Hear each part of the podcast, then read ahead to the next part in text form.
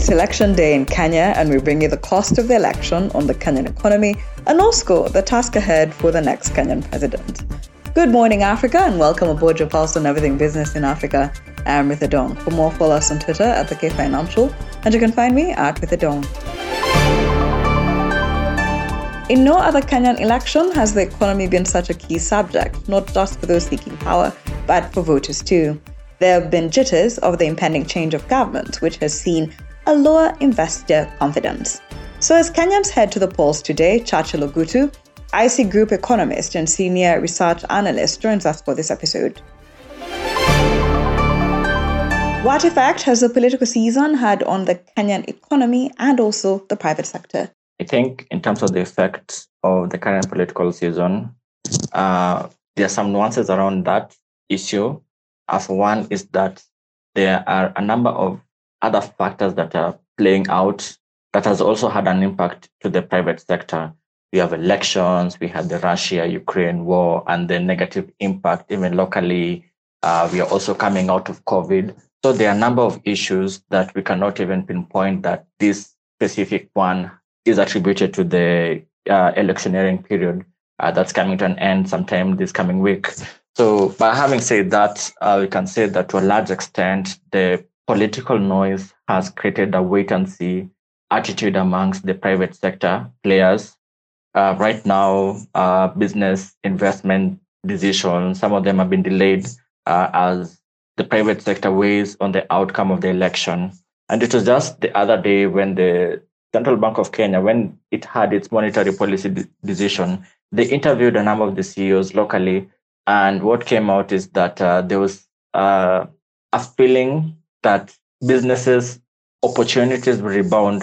Most of the CEOs were not just looking at this particular event, they're just looking past the event. So there's a bit cautiously optimistic that this event will be uh, the coming political election, uh, the election that is coming up, uh, might be un- uneventful uh, in the sense that probably this time around we may not have uh, post-election violence. So, and that's a big concern to the private sector players. So this time around, uh, they are seeing that uh, the security agencies, uh, their, they, their, their guard is quite high. Uh, they are on high alert to ensure that the risk for post-election violence is at a minimal.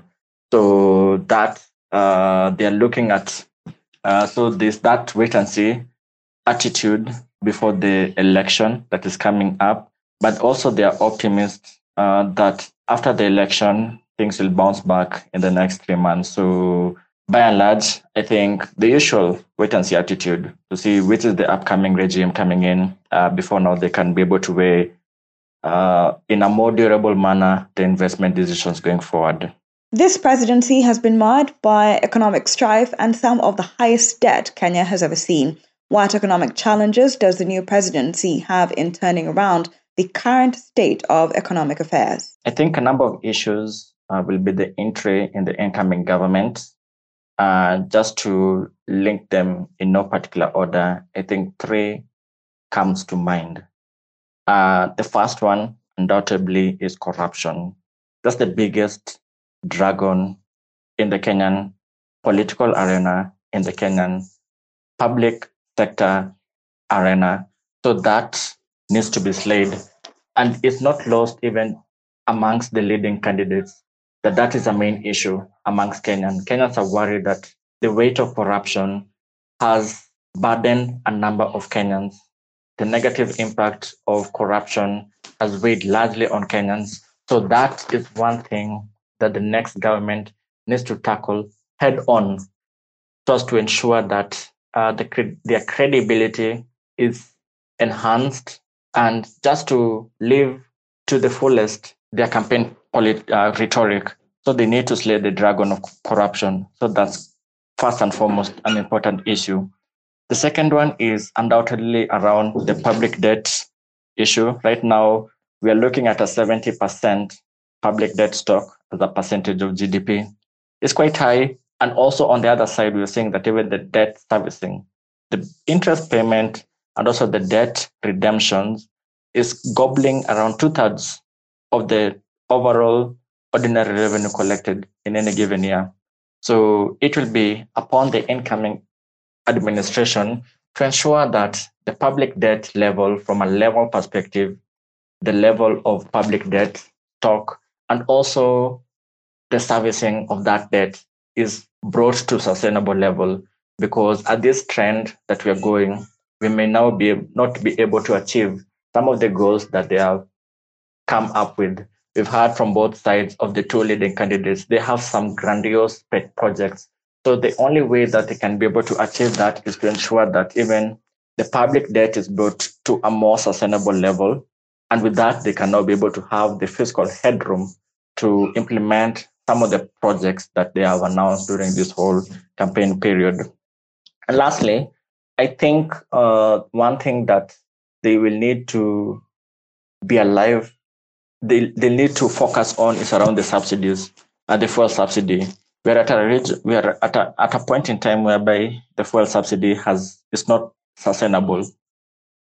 Granted, we are getting just to give you some context, we are getting five shillings and forty cents, which is supposed to get into the subsidy program. But yet, in any given month, you're paying 50 shillings uh, in terms of subsidies. That's not sustainable. Where is the 45 shillings coming out from? It's coming from the budget. So some of the priority programs have been shelved off, at least to ensure that this subsidy is on is still on track. The next government needs to look at itself in the mirror first day when it comes into office and just say, no, this is not sustainable. They may just need to find a way of ensuring that this fuel issue is sorted out in a more sustainable manner. Subsidies is not subsidies is now removing it's, it's just inefficient allocation of capital. So at the point the next government will address that, I think it will be able to ensure that uh, even our fiscal remains at a more balanced place or not precarious as they are looking at. So that's one of the things that they will need to uh, focus on, at least within the first three months when they assume office. That was Churchill Ogutu, IC Group economist and senior research analyst. A quick review of the other stories making it into the podcast. The annual inflation rate in Ethiopia eased for the second straight month to 33.5% in July of 2022 from 34% in the previous month. It's the lowest reading since November last year amid a slowdown in prices of food. Meanwhile, non food inflation picked up on a monthly basis, consumer prices increased by 3.1%, decelerating from a 4.5% rise in the previous month. The annual inflation rate in Tunisia accelerated for the 10th straight month to 8.2% in July of 2022 from 8.1% in the month prior. It's the highest reading since October of 1991, mainly on account of prices of food and non alcoholic beverages furnishings and clothing and footwear.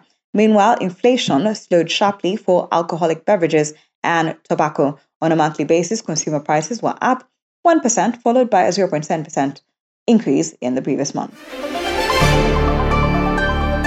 Foreign exchange reserves in South Africa increased to $59.51 billion in July of 2022 from $58.92 billion in the previous month. The latest figure is the highest since April mainly due to liquidity management swaps and matured sterilization foreign exchange swaps. The increase in gross reserves also benefited from valuation adjustments due to asset price movements, although this was partially offset by the decline in the US dollar, gold price, as well as foreign exchange payments made on behalf of government.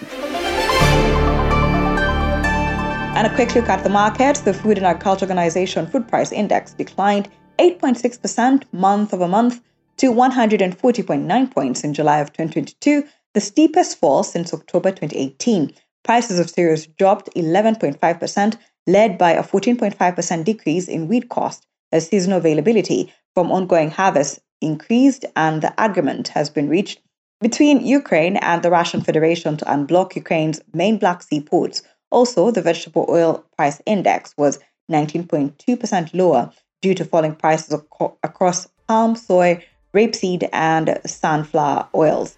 At the same time, the cost of sugar went down 3.8%, the third consecutive month de- monthly decline and reaching a five month low. Looking further, prices of dairy decreased by 2.5% with quotations for skim milk powder declining the most, followed by those of butter and whole milk powder, principally reflecting lackluster market activities in Europe due to the summer holidays. The meat index went down 0.5%, first month on month decline, following six consecutive monthly increases. Thank you for always waking up with us. Good Morning Africa is a product of the K Financial. If you have any suggestions or you just want to check out more stories, visit our website. That is thekfinancial.com. And don't forget to subscribe. You can also find us on all social media platforms at the K Financial. And you can find me at the Dome.